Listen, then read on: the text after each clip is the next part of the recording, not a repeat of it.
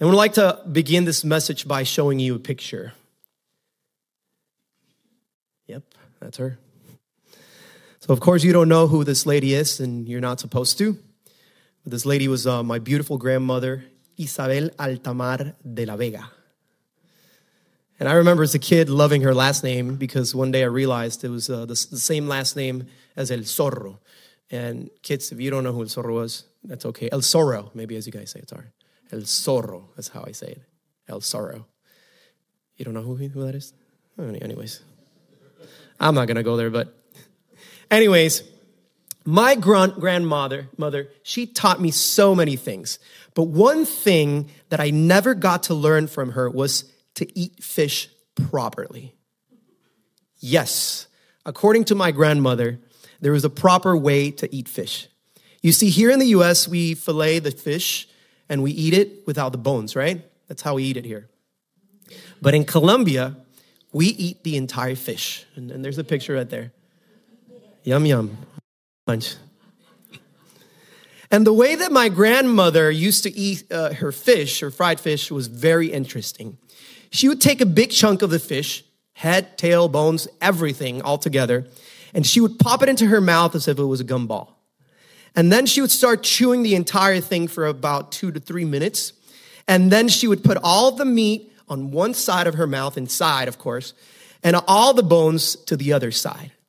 And then she would take the bones out of her mouth, allowing her to just eat the meat without the bones. And I don't know if this is actually the proper way to eat fish. But I sure know that if I tried to do that, I would probably choke in front of her. And she would tell me, "You're not eating fish, right, Hector?" And remembering how my grandmother was able to stick almost that entire fish or an entire fish in her mouth and deal with the bones as if it was nothing, it reminded me of the story in the Bible that I'm sure most of us know. And this is a story of a man who, contrary to what my grandma did, he did not even have an entire fish in his mouth, but instead it was the other way around. This man found himself entirely inside the mouth and the belly of a big fish. And just like my grandmother was able to spit out the bones, he eventually was spat out from the fish mouth after 3 days and 3 nights of being in its belly. And of course, you all know that we're talking about Jonah, not only because I've been talking about him for the last weeks during my sermons, but also because we all have heard this amazing story, maybe since we were kids and heard about it during Sunday school. And unfortunately, for many of us, the story of Jonah and the big fish, or the whale, as many call it, becomes nothing more than a fable or a fantastical kid's story that entertains us. I was reading about it, and I was surprised actually to see how many scholars believe that Jonah's story was actually just fantasy. And it makes, this story kind of makes our imagination run wild, right? When we hear about the story, we think of how crazy it would be for a man to be inside the belly of a fish. Now, I'm not going to get into the details of the story because we will eventually learn about Jonah's experience inside the belly of the fish. But what I want to start off is with the following. We could take Jonah's story as an allegorical biblical tale, as many people and biblical scholars and Christians do. But here's the thing with this. Jonah's story, as fantastic as it may be, makes complete sense when we read it in light of the entire Bible.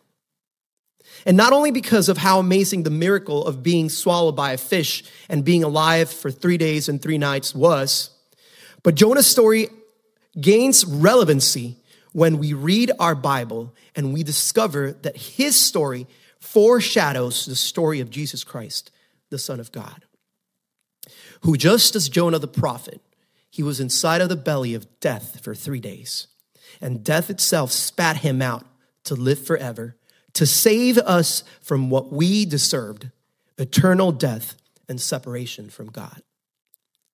So if you see Jonah's story like those that struggle with the facts and the miracles that are narrated in his testimony, then Jesus' gospel, his testimony, the testimony of Jesus, will not only become a struggle for you as well, but it will become a sign against you in heaven. That's what Jesus said. Because the gospel of Jesus Christ, killed on a cross, laying in a tomb, dead for 3 days, and resurrecting on the third day for the forgiveness and salvations of our souls, is a greater story, a more amazing one, but also the one and most important miracle that all miracles point to in the stories in the Bible. So the reason why God allows us to see the story of Jonah, real story, the prophet in the Bible, and allows the amazing to see the amazing miracles that he lived, is for you and me to gain a better understanding of how God's miracles, especially the miracle of Jesus Christ's life, death, and resurrection, should provoke us to listen to his calling today and to come to him in prayer, in worship, and obedience. And that is a message for us for today. It's called prayer, worship, and obedience. Some of you are aware, a couple of Sundays going through Jonah chapter 1. And today we will be studying Jonah chapter 2 in an attempt to reach the goal that I have set for all of us as we consider the value that there is in God's calling for us. That's what we have been talking about, the value that there is in God's calling for all of us. But instead of jumping straight into chapter 2, I would like for us to step backwards a bit and begin our story from chapter 1, verse 14 today, as a way of transitioning into the story that we'll be reading today. And also to remind us about what we have learned during the series of the book of Jonah, the prophet of God. But before we begin, allow me to lead us in a short prayer, asking the Lord to continue to speak to our lives through his word. Let's pray.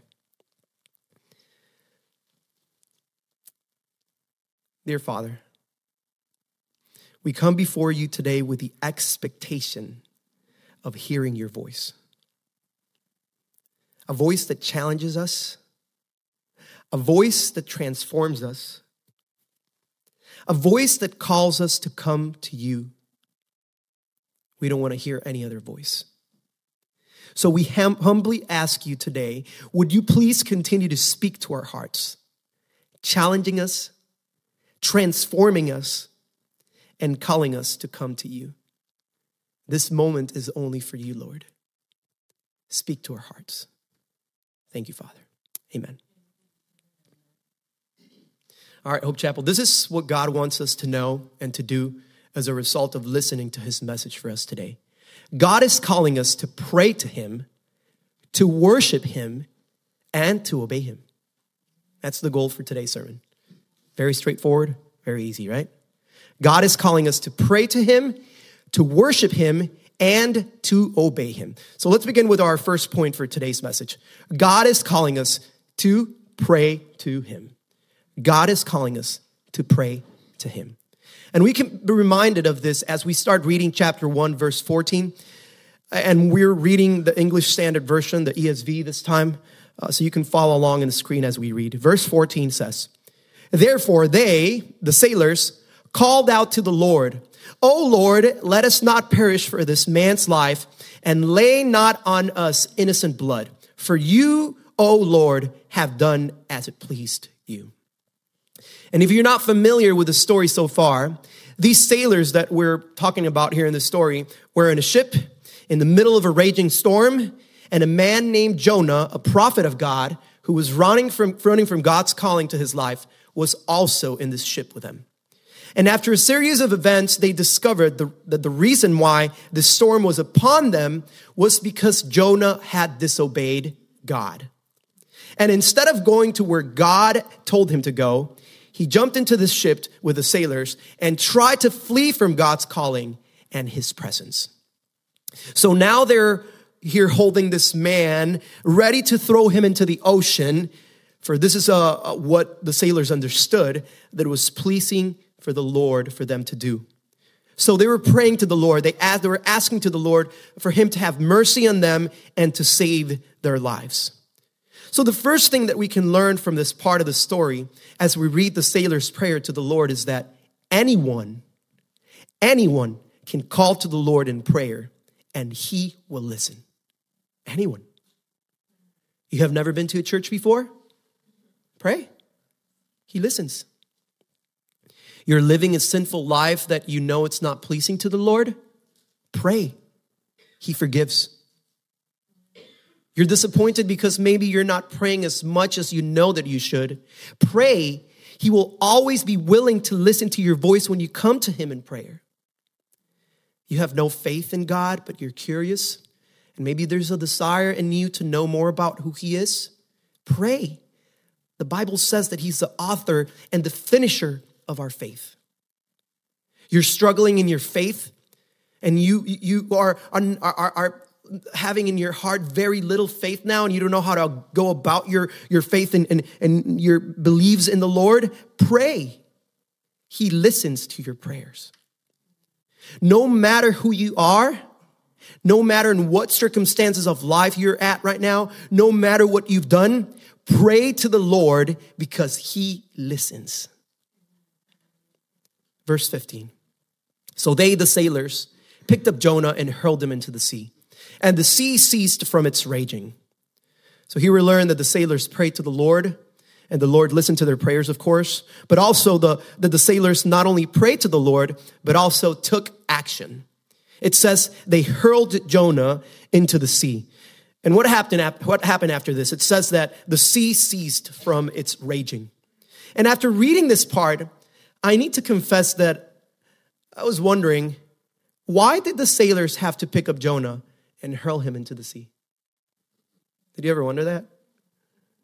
Why did the sailors have to pick him and throw him into the sea? And it's evident that Jonah was not going to jump into the sea himself, right? Number one, I think that there was an understanding that only God has the power to give and take life away. Jonah and the sailors knew this, which, by the way, this belief is very contrary to what the world teaches us today and the enemy says, right? You don't want to have that baby? Your body, your choice. Your life, nobody will miss you. It's your life, your choice. Isn't that what the enemy says? Isn't that what the world says? I also think that walking the plank in the middle of the storm was not an easy thing to do. That's what the story says, right? They're in the middle of a storm, and it required probably at least a few of the sailors to throw him overboard. But more than this, I think that the reason why the sailors threw Jonah overboard become clear to us when we read verse 14 and 15 again and discover in the sailors' prayer and in the result of this prayer that this was indeed what the Lord wanted them to do, to throw Jonah overboard. And I like better how the New Living Translation describes this, the NLT. It says, then the sailors cried out to the Lord, Jonah's God. Oh Lord, they pleaded, don't make us die for this man's sin, and don't hold us responsible for his death. Oh Lord, you have sent this storm upon him for your own good reasons. Then the sailors picked up Jonah up and threw him into the raging sea. And listen, and the storm stopped at once. Dear church, sometimes it is by our actions of faith that others will come to understand what God's will is for their lives. Did you know that? Sometimes it is by our actions that others will come to see and understand God's correction for a purpose of salvation in their lives.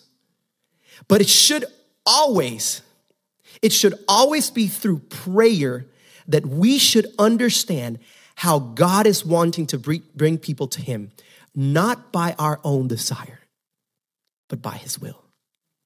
When the sailors prayed to the Lord, they acknowledged that that is what God wanted them to do. And their prayers were heard by the Lord when the storm immediately stopped, right after they did what the Lord wanted them to do.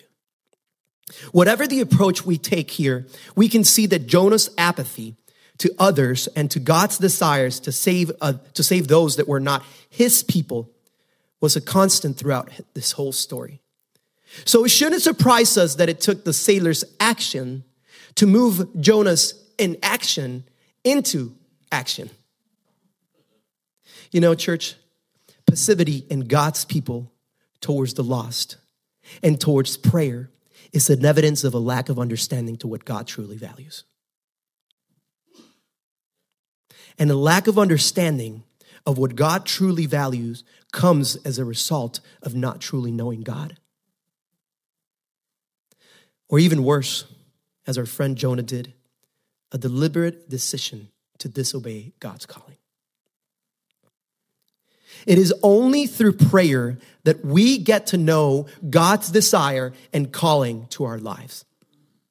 And God will always do what he pleases and will use whatever it takes or whoever he needs to use if his people, us, ignore his call. God's calling to him, God's calling to us today is to pray to him.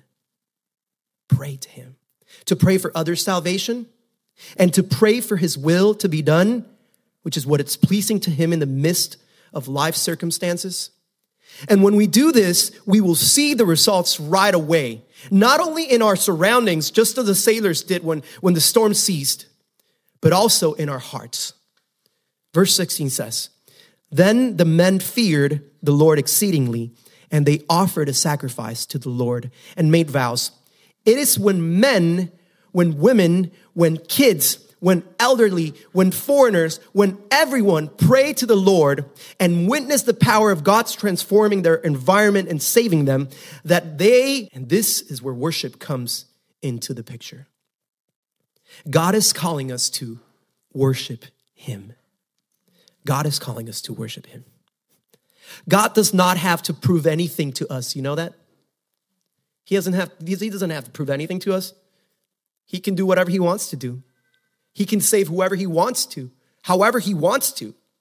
But in his grace and his mercy to us, he shows us that he is almighty, all-powerful, and more than able to save us, even if this means that he needs to move the seas around us.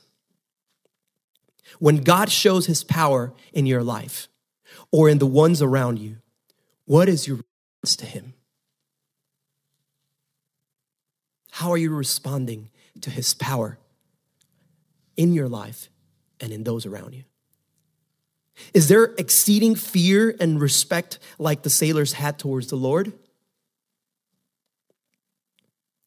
Or is there an attitude of apathy like Jonah the prophet had? Because there's no real worship to God without sacrifice. Let me repeat that again. There's no real worship to God without sacrifice. And the sailors knew this. In the case of the sailors, sacrifice meant literally sacrificing a living animal. They took an animal as a sign of gratitude for saving their lives. It involved spending the resources and what they considered valuable for other means for the sake of worshiping God in gratitude. And they sacrificed an animal. Now in our lives that we consider to have great value for something or someone that we consider that has even greater value. Some sacrifice food to look better or feel better. Some sacrifice time to give to others. Some sacrifice their own comfort for the sake of others being comfortable. But the Bible teaches us that we can also give ourselves as a sacrifice to the Lord. Not only our resources, not only our time, not only our comfort, but all that we are, our entire life. And this is what true worship is all about. Giving our entire life as a sacrifice to God in order to please him. And this is worship. This is the sacrifice. So the question is there anything in your life that you're valuing so much that you're holding back to yourself and you're unwilling to sacrifice this to the Lord as worship? When the sailors saw the Lord's salvation miracles in their lives, they all fear the Lord exceedingly. They offered sacrifices and they offered vows to the Lord. What has the Lord done in your life that should be moving you to worship him in this sacrificial way? I think that there's a lot to learn from the sailors' attitudes towards the Lord in this story. But what about our friend Jonah? What happened to him? The story tells us that the sailors threw him overboard into the sea into the raging sea. As many as you know, I want to share something a little bit about my life here. I was born and raised in a small town next to the Caribbean Sea. And I grew up next to the beach, you know, going to the beach and going to the river quite often. And the way I learned how to swim was more or less like this. I was like in front of the water, and I remember someone going, Hector, swim. That's one way to do it, right? I don't recommend that, but I remember that one day, me and my family, we went to this vacation, and we went to the beach, and there was a river that was running right next to the beach. And to make the long story short, I remember that somehow I slipped and I fell into the deepest part of the river. It was a raging river. It was like very fast current. Nobody saw me, nobody noticed, and I was freaking out. And it was just me just floating down the river and swimming very like in a non-stylish way, which is, I would say, like I was basically drowning. And as I quickly went down the river, I remember holding on to whatever I could find on the sides, branches, rocks, anything. Nothing would stop me. Mud was everywhere, rocks, and I was very desperate to get out of the river. And I remember for a moment thinking, this is the end for me. But after a few tries of reaching out to whatever I could, I would finally was able to caught to something that was like a branch or something, I don't remember, but I was able to pull myself out of the river, and what a relief. What might have felt like an eternity for me in the water, it was maybe in reality 2 minutes. Now, my near-to-death experience surely seems like a joke when compared to what Jonah the prophet went through. Verse 17 tells us about this. And the Lord appointed a great fish to swallow up Jonah. And Jonah was in the belly of the fish for 3 days and 3 nights. And the story begins with the word "and." In other translation, it says "now." If we read chapter 1, we can see that the story of Jonah also starts with the word "now." And it says, "Now the word of the Lord came to Jonah." And then in chapter 2 in the Hebrew Bible, it starts by saying, "Now the Lord appointed a great fish to swallow up Jonah." And this "now" could be used as a grammatical connector or as an indicative that something else was happening before we came to this point of the story, right? But doing a bit more of research, I found that one of the translations in Spanish captures the original Hebrew meaning in a very unique way by saying "mientras tanto." And this could be translating to English as "in the meantime." In the meantime. In the meantime, the word of the Lord came to Jonah. In the meantime, the Lord appointed a great fish to swallow up Jonah. You know, church, as we go through the storms, as we go through God's correction, as we feel like we're drowning and it seems like there's no way out, in the meantime, God is at work. What the story of Jonah is teaching us here is that when we go through crisis in life, God is at work to provide what we need. In the meantime, He's providing what we need. He will provide the circumstances in our lives that will provoke us to turn to Him alone in times of affliction. He will provide the storms that will make us turn to Him and say, "Where are you, God? I need you today."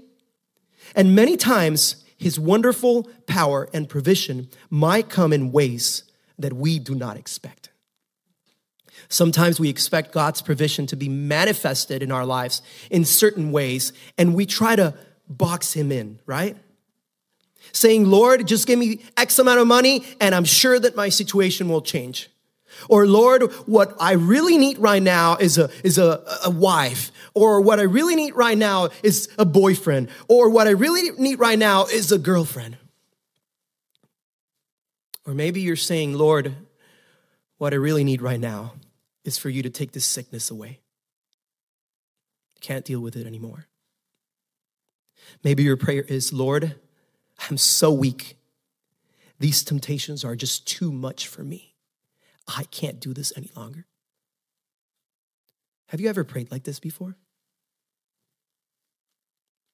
Let me tell you then, as you pray, as you're hoping for a miracle in your life, as you go through the crisis and as you go through the storms that rages, in the meantime, God will always provide. Chapter 2, then Jonah prayed to the Lord his God from the belly of the fish. And now you know, I find a lot of weight in this word then, because it seems to say that it took Jonah to be in the most desperate place in his life to lift up a prayer to the Lord, his God. And there's a lesson that we can learn from this, you know. Don't wait until everything is going downhill in your life to come to the Lord in prayer. How many times do we see ourselves struggling with spiritual or physical circumstances, and we choose to keep it to ourselves? Have you done that before? And unfortunately, it is not until we realize that we're hitting rock bottom that we cry out for help. Don't wait until everything is going downhill in your life to come to the Lord in prayer, to come to others around you. Remember, dear church, in the midst of your distress, when there's nowhere else to go, you can run to God and he will listen. But you got to pray. You got to pray. God's calling us to pray. That is God's calling for us, to pray. And this is what Jonah's prayer sounded like. This is what he said. This is how he prayed. Verse 2, I called out to the Lord out of my distress, and he answered me. Out of the belly of the Sheol I cried, and you heard my voice. You know, Jonah was not having a stroll in the park as he was sinking into the raging sea and into the belly of the fish.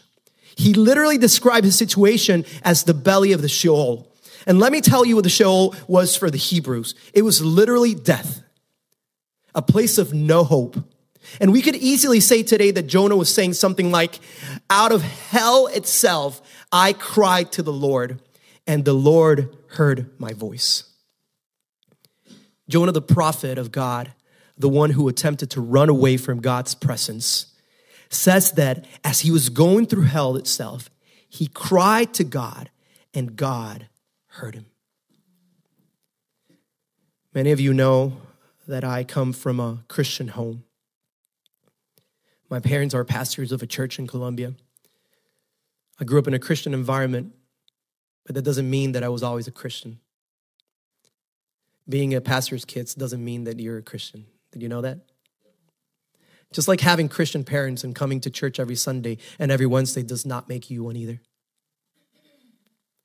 But during the whole time of being with my parents, listening every day what they had to say, the gospel, and what my parents were teaching me about God through his word, I never had the chance to be in the belly of the fish, figuratively speaking. Everything had always been provided. We never lacked anything. Church was the thing that we did every weekend. And this was okay with me. And to be honest with you, Jesus was not very important in my life. Not very relevant. But one day when I left home and went to college, I found myself in the belly of the fish. Depression, addiction to alcohol, inappropriate sexual behaviors. This was all part of the many things that I turned to fill the void that I had in my life. And in my attempt to run away from the presence of the Lord and his calling, I found myself in a life that looked very much like hell to me. But little did I know that this was God's grace and mercy that was taking me to the belly of the fish as that provision for my salvation. And in my desperation, I cried to the Lord for help, and he saved me. And the words of the psalmist became very real to me when he said, where can I go from your spirit? Or where can I flee from your presence? If I ascend to heaven, you are there. If I make my bed in hell, behold, you are there.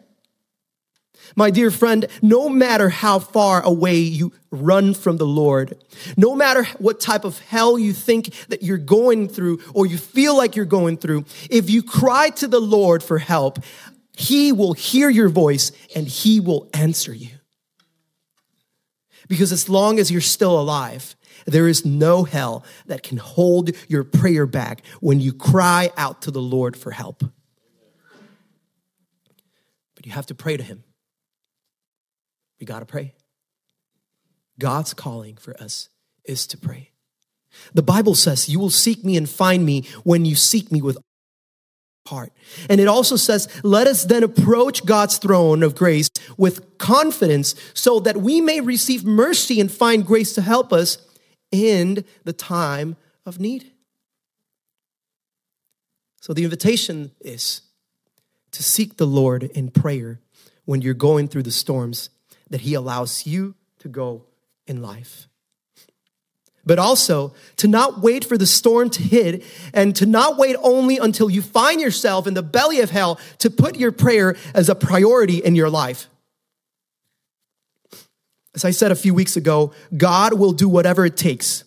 And I say today, he will take you wherever you need to be so that you will hear his voice and cry out to him in prayer.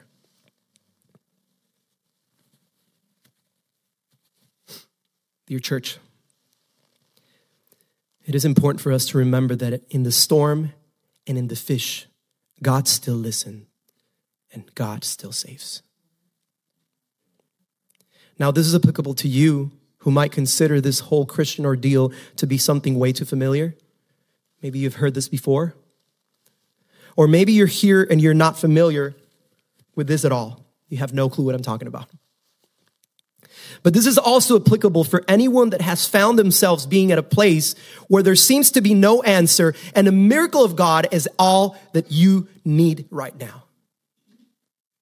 Maybe God's miracles have been present in your life in the past. And that it's time for you to respond to God and to acknowledge his providence for you. Just like our friend Jonah did once he was in the belly of the fish. It says, verse 3, chapter 2. For you cast me into the deep, into the heart of the seas, and the flood surrounded me. All your waves and your billows passed over me. Then I said, I'm driving away from your sight, yet I shall again look upon your holy temple. The waters closed in over me to take my life. The deep surrounded me. Weeds were wrapped about my head. For Jonah, the deep and the heart of the seas, the flood and the waves and the billows, this was the work of the Lord over his life. He said, you casted me into the deep. Your waves, Lord, and your billows passed over me. And this should teach us that the crisis that Jonah was going through was nothing less than the hand of God himself over his life. Let me ask you then something. Would it be possible that the crisis that you're going through, the crisis that you have experienced in the past, and the future crisis that you will experience in life, are the means and the divine providence of God leading you to lift up your voice to the only God that can save you and help you? Too often we think of life crisis as the result of external agents in our lives.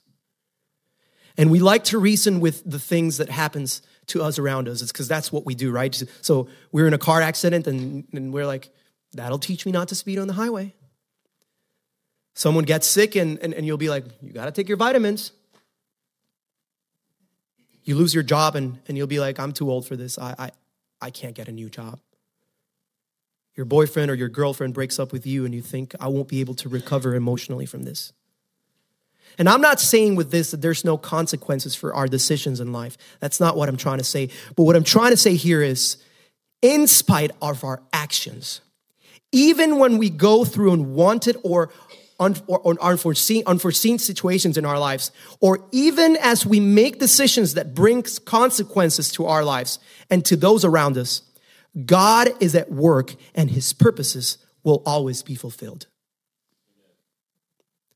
Let me ask you, as God's provision and salvation comes to you as stormy and providential miracles, what is your response to him? What is your response to God? Because God is calling us to pray to him, but God is also calling us to worship him. And in his calling, we can find his purpose for when we go through the storms in life. Jonah in the belly of the fish finally recognized that it was God himself who had allowed him to go through the storm. And he did not only pray to God, he did not only acknowledge God in worship, but he also remembered that salvation only comes from the Lord. Not from vain idols, he says, not from someone or something else. His salvation only comes from the Lord who saves. And this is what he said in verse 6. At the roots of the mountains, I went down to the land whose bars closed upon me forever. Yet you brought up my life from the pit, O Lord, my God. When my life was fainting away, I remembered the Lord. And my prayer came to you into your holy temple. Those who pray regard the vain idols forsake. Those who pay regard to vain idols forsake their hope of steadfast love. Dear church, only the Lord has the power to save you and transform the circumstances you're going through for the better. And his provision may not look as what you're expecting. It may be the belly of a fish type of situation where it seems like you're still in the dark and a whole bunch of things are happening around you. But what you need to remember is that there is hope in those who wait and seek the Lord. Putting your hope in money won't bring you salvation. Putting your hope in someone's love or attention won't bring a solution to your need. Putting your hope in something or someone else that's not the Lord will only bring more pain and more suffering to your life. But putting your hope in the Lord and the God who saves and has the power to save will allow you to experience not only his salvation, but also his steadfast love. I want you to take a moment and think of at least one miracle that the Lord has done in your life in the past. Can you do that for a moment? Think of one miracle. And the reason I want you to do this is because we can acknowledge how many times in our lives when we have been in situations where the belly of the fish seemed to be our end, but God delivered. Can you acknowledge that God has delivered you before? God saved. God listened and responded. God saved us when there was no hope. And if you're here today and you find yourself maybe in a situation like in the belly of the fish, I believe everyone, whether you're able to easily recognize it or not, have at a certain point of life experience God's provision, God's grace, and God's miracles. And here's the thing. Our attitude could be just like Jonah's, you know? We could quickly lift up our voice and promise a whole bunch of things to the Lord as he responds to our lives with salvation and miracles. This is what he said, as a matter of fact, in verse 9. He said, but I with the voice of thanksgiving will sacrifice to you what I have vowed I will pay. Salvation belongs to the Lord. And here's what's interesting about this story as we come to an end today. So far, we have learned that the sailors prayed to the Lord for their salvation. That's what we read in chapter 1 a couple weeks ago. This is what Jonah also did inside of the fish. The sailors acknowledged the power of God to save them, and so did Jonah. The sailors offered sacrifices and vows to the Lord in gratitude. Same thing that Jonah promised to the Lord from inside of the fish. And then after experiencing God's salvation and miracles, they did what pleased the Lord, just as Jonah said to the Lord that he would. My point here is the following, church. Prayer, gratitude, and promises to the Lord and sacrifices are worthless if it doesn't translate into obedience to do what the Lord has called you to do. Prayer, worship is worthless if we don't obey the Lord. For the sailors, it meant a lot. I'm sure throwing Jonah overboard was not something easy for them to do. For Jonah, it meant to go to Nineveh and preach to the Ninevites what he was supposed to preach. Salvation belongs to the Lord. But for us, Hope Chapel, for you, my friend, again, the question is, what is the Lord calling you to do? The appropriate response to God's miracles in our lives is obedience to his word. That is the appropriate response. Because God is calling us to obedience. God is calling us to obedience. Verse 10. And the Lord spoke to the fish, and it vomited Jonah out upon dry land. Hope Chapel, it is important for us to know that God will not only provide the storm to provoke us to come back to him and call our attention.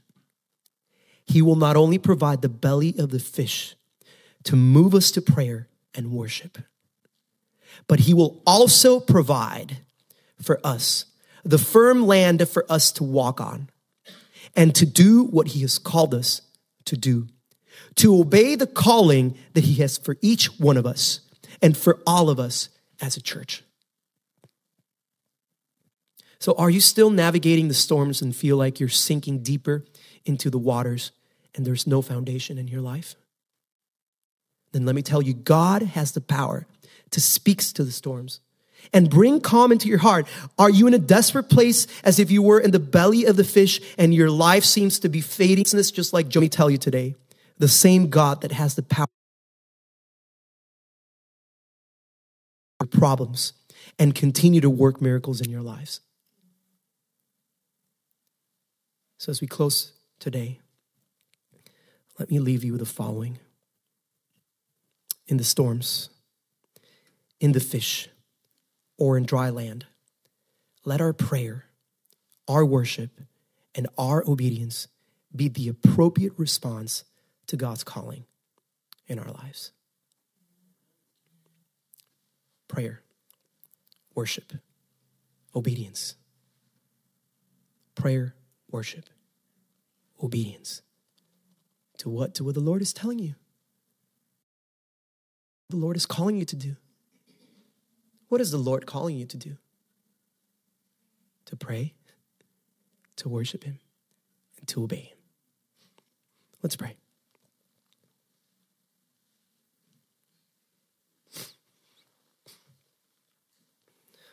Lord, sometimes it's hard for us to understand all of this because of the storms that are around us. It's easy to listen, but to put into practice sometimes is harder. And sometimes from inside of the belly of the fish, we seem to lose hope. But today your word has reminded us that we can look to you and find our hope and salvation in you. You are the giver of life, and only in you we can hope. So Lord, will you please help us as we try to understand your purposes for our lives and for the circumstances that we're going through. Help us not to drown and die in the storm, Lord. Only you can save. Only you, Lord, can truly help us. And as we leave this place, help us to put into practice what we have learned today. Help us to remember you, Lord. Help us to pray to you even if we feel like we don't want to pray, Lord. Help us to recognize your provision, your providence, and your power in our lives in a sacrificial life that honors you. This is worship you, Lord. Help us to worship you as you want us to worship you, Lord. And help us to listen to your voice through the storm so we can follow and obey you, Lord. In the name of Jesus Christ, I pray. We pray, Lord. And we say, amen.